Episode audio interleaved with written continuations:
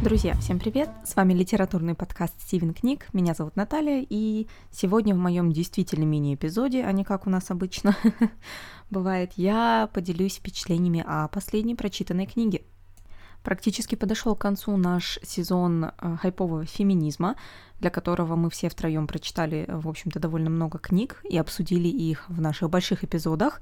И захотелось мне, чтобы переключить мозги, почитать чего-нибудь более расслабленного, что-то вот для души, что-то приятное. И я обнаружила, что у меня уже какое-то время лежит книга, подаренная или оставленная кем-то из переезжающих друзей.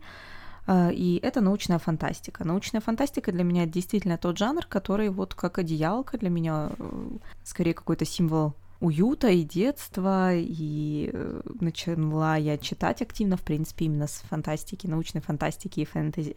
И вот в этот раз мне в руки попала книга «Спящие гиганты» канадского, или даже, вернее, франко-канадского писателя Сильвена Нювееля. На английском языке этот роман вышел в 2016 году, и уже в 2017 появился и на русском. Я начала читать эту книгу, не ознакомившись вообще ни разу с аннотацией, и, наверное, сейчас, заглянув в аннотацию, я подумала, а звучит вообще довольно интересно, даже если бы у меня как-то, не лежала просто так эта книга для, как сказать, расслабления и переключения мозга, то я бы все равно взяла ее почитать. И, честно признаться, первые, наверное, страниц, может быть, 70-100, книга довольно небольшая, около 200-300 страниц с лишним, у меня были очень положительные впечатления, я действительно не могла оторваться. Собственно, на этих же первых 70 страницах и происходит вся завязка сюжета, еще ничего не понятно, и мы только-только знакомимся с нашими главными персонажами. К сожалению, к концу книги мое мнение очень резко поменялось, но об этом я расскажу без сюжетных спойлеров, но мне кажется, там и сюжета так как такового в итоге очень мало, поэтому постараюсь без сюжетных спойлеров, но все-таки со спойлерами эмоциональными и оценочными. Поэтому, если вы все-таки планируете прочитать эту книгу, пожалуйста, сперва прочитайте, а потом придите и снова послушайте наш эпизод. На моем издании романа «Спящие гиганты» Sleeping Giants от Penguin Publishers стоит замечательная такая очень многообещающая цитата от BuzzFeed «This year's The Martian». То есть, по идее, вот в этой книжечке запрятан следующий шедевр научной фантастики, который захватит просто всех, и тех, кто хочет и не хочет, покорит, и в книжном, и в фильменном формате.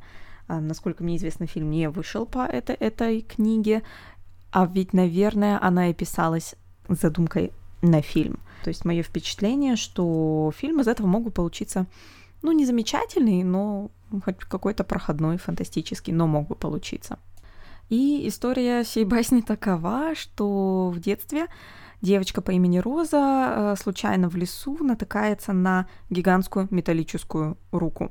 И эта рука — это далеко не первая часть, скажем так, тела, которую находят люди на протяжении многих лет, и в какой-то момент они даже начинают целенаправленно искать эти руки, ноги, плечи, головы и прочие части тела, и собирать это все в одну большую металлическую куклу, покрытую какими-то неизвестными письменами, кто это сделал, как это, где оставил, из какого материала это все происходит, совсем непонятно, и все это, понятно, что-то, как мы имеем дело с фантастикой, все это как-то имеет дело с инопланетянами. И вот эта девочка Роза, которая самая первая открыла эту руку, самая первая нашла первую деталь этого гигантского робота, скажем так, она выросла и стала физиком и математиком, и в итоге стала руководительницей проекта по сбору вот этого самого робота.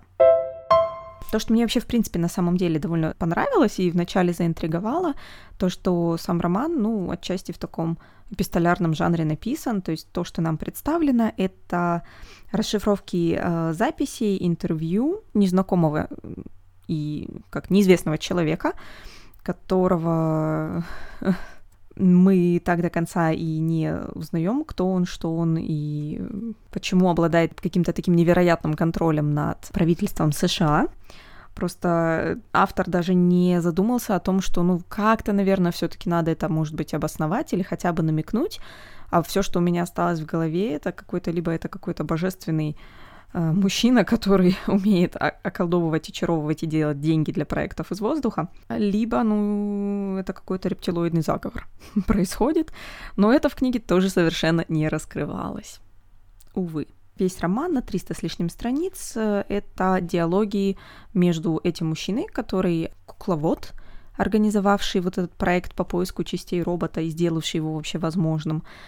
Он разговаривает либо с доктором Розой Франклин, как руководительницей проекта, либо с основными участниками, это лингвист, что мне, кстати, очень, как всегда, порадовало, это упоминание того, что лингвисты тоже могут быть частью приключенческой научной фантастики, особенно когда просто прозвучала фраза «Да, нам все-таки нужен лингвист».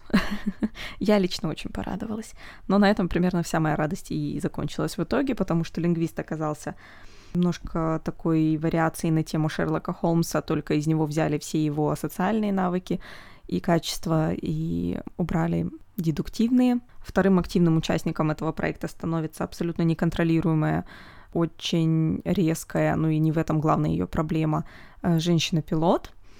Изначально тоже я как-то возлагала на этот дуэт профессора физики и пилота такую какую-то надежду, думала, что вот два сильных женских персонажа, но на самом деле в итоге просто все персонажи показали себя с крайне непрофессиональной стороны. То есть, на самом деле, в любой адекватной научной фантастике, которую как-то нам, наверное, всем хочется читать и видеть так или иначе, но хочется, чтобы не было совсем уж каких-то глупых и неадекватных решений. Так вот, вся эта книга наполнена тем, что абсолютно неадекватные люди были наняты на абсолютно неадекватный проект, и ничего не могло их остановить, включая угрозу Третьей мировой войны, потому что вот им надо, и все остальные хоть расшибитесь.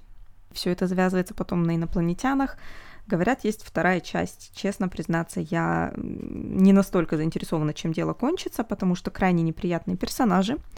И из-за формата, в котором написана вся книга, у нас просто нет шансов посмотреть на какое-то человеческое развитие персонажей. То есть внезапно происходит деловой разговор между каким-то могущественным вот этим серым кардиналом и неконтролируемой женщиной-пилотом, и тут она ему рассказывает, что вот почему у нее проблемы с мужчинами, потому что вот она такой замкнутый человек, как-то так, вот да, есть ее партнер, напарник-пилот, который в нее безумно влюблен, но берут же его на проект, потому что он такой молодец и может с ней сработаться, а не потому что он в нее влюблен. Как-то вот этого очень много, когда начинает этот серый кардинал раздавать советы по поводу свиданий и отношений, это тоже выглядит крайне не в тему. Ты сидишь и думаешь, что вообще происходит, почему я читаю, что происходит, почему у вас там непонятный металлический инопланетный робот с коленками назад, а вы тут, за такие вещи переживаете. Как-то непонятно в итоге, зачем собрали эту команду, по-моему, чтобы разобраться в личной жизни главных героев. И все это происходит в таком темпе и формате, как будто бы ты смотришь фильм, когда, у тебя просто нет времени, чтобы реально погрузиться в какие-то мысли, переживания и ощущения главных героев.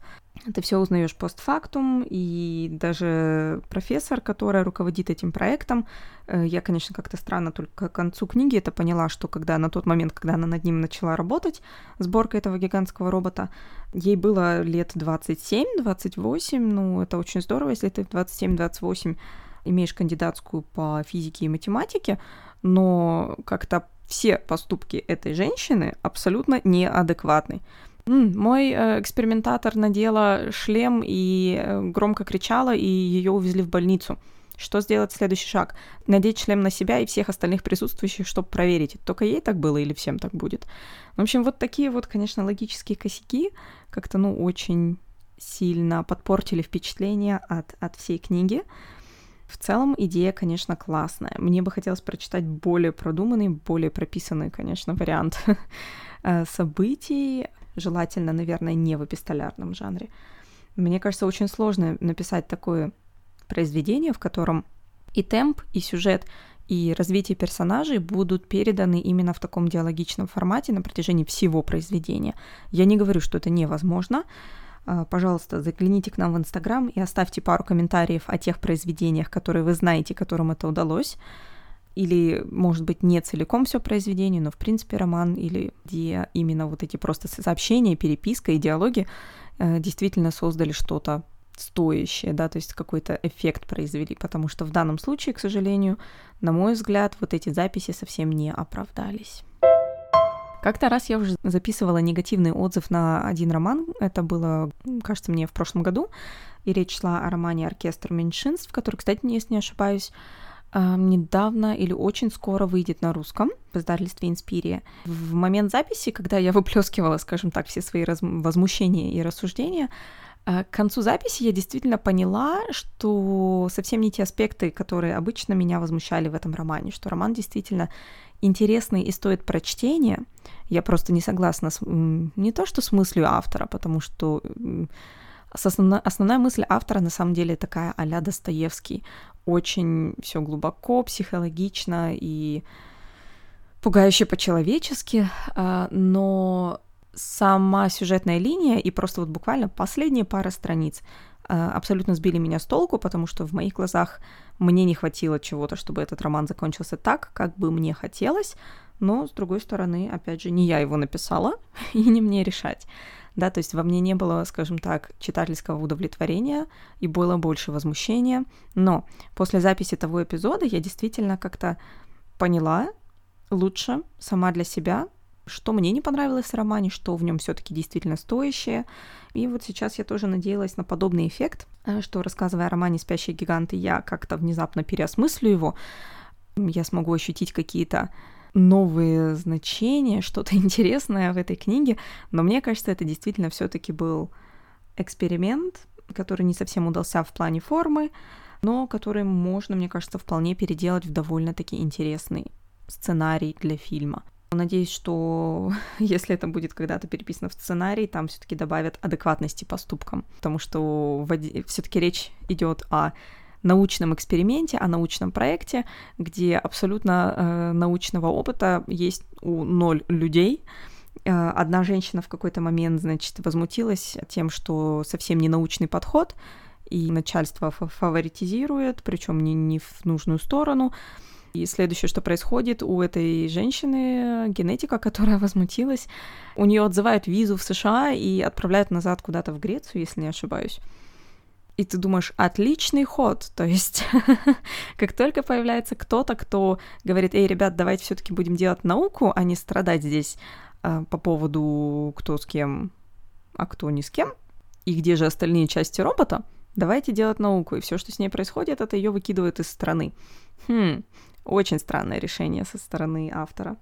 Ну, на мой взгляд. Опять же, все это исключительно индивидуальные впечатления. Если, ребят, вы читали «Спящих гигантов», пожалуйста, оставляйте ваши комментарии и вообще, в принципе, о подобных романах, когда логику приносят в жертву сюжету, тоже расскажите, поделитесь, мы будем очень рады услышать. Что ж, всем спасибо, что выслушали меня.